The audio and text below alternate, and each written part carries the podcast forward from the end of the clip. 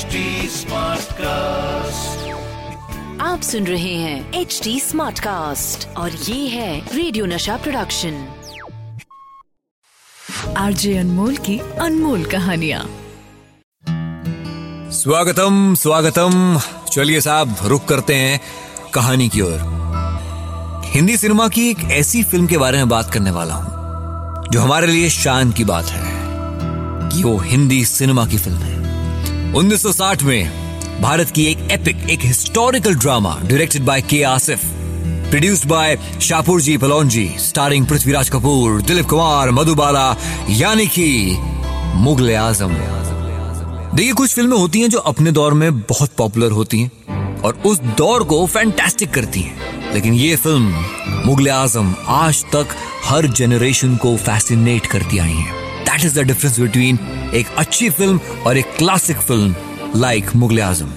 Mughal Azam film का नाम जब जहन में आता है बहुत सी चीज़ें आती हैं। उनमें से एक है इसके बेहतरीन डायलॉग्स हमारा हिंदुस्तान कोई तुम्हारा दिल नहीं कि लौंडी जिसकी मलका बने। तो मेरा दिल भी कोई आपका हिंदुस्तान नहीं जिस पर आप हुकूमत करें।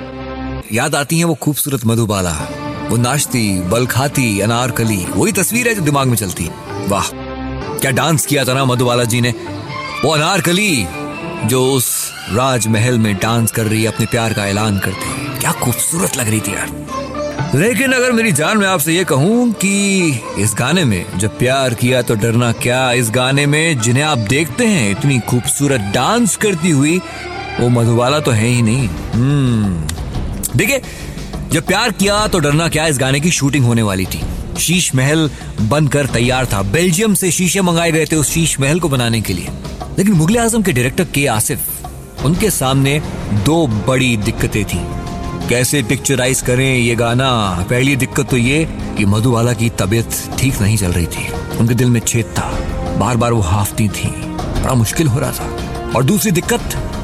दूसरी दिक्कत ये कि मधुबाला उतनी अच्छी डांसर नहीं थी, जितना कि के आसिफ की अनारकली को होना चाहिए। अनारकली तो हिंदुस्तान की सबसे बेहतरीन डांसर थी। अब कैसे करें? अब क्या किया जाए कि मधुबाला उस लेवल का डांस करें?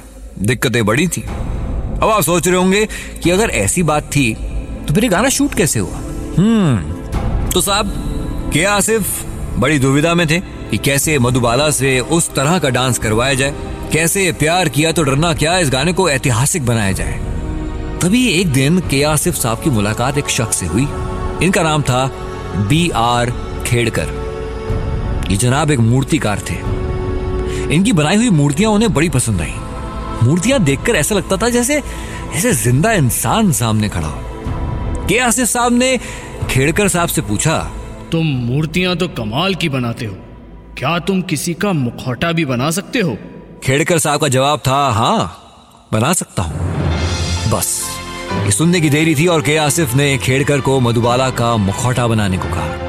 आसिफ साहब ने डिसाइड किया कि जब प्यार किया तो डरना क्या गाने में जो मुश्किल, जो डिफ़िकल्ट स्टेप्स हैं, वो मधुबाला जी नहीं, बल्कि एक प्रोफेशनल डांसर मधुबाला का मुखौटा पहन कर करेंगे। बी आर खेड़कर ने रबड़ को पिघलाकर मुखौटा बनाना शुरू किया। इसके लिए मधुबाला जी को उनके सामने कई घंटों तक बैठना पड़ा। अब डांस कौन करेगा? जिस लेवल का डांस अनारकली करेगी, वो डांस के लिए चूज़ किया गया मशहूर डांसर लक्ष्मी नारायण जी को। लक्ष्मी नारायण जी जब ये मुखौटा और कॉस्ट्यूम पहनकर आए तो आसिफ साहब को यकीन नहीं हुआ। ऐसा लगा जैसे सही में मधुबाला सामने है। देखते ही आसिफ साहब के मुँह से निकला, अरे खेड़कर, क्या अच्छा काम किया है। उस दिन मुगल आज़म के सेट पर दो मधुबाला थी। तो साहब, इतने सालों से वो जो गाना आप देखते आ रहे हैं, क्लोज शॉट्स में तो मधुबाला जी हैं, लेकिन वो लॉन्ग शॉट्स, जहाँ पे कि अनारकली गोल गोल घूमती हुई चक्कर खाती है उस बड़े महल में, वो डिफ़िकल्ट स्टेप्स वो सब के सब एक्चुअली में किए हैं लक्ष्मी नारायण जी ने।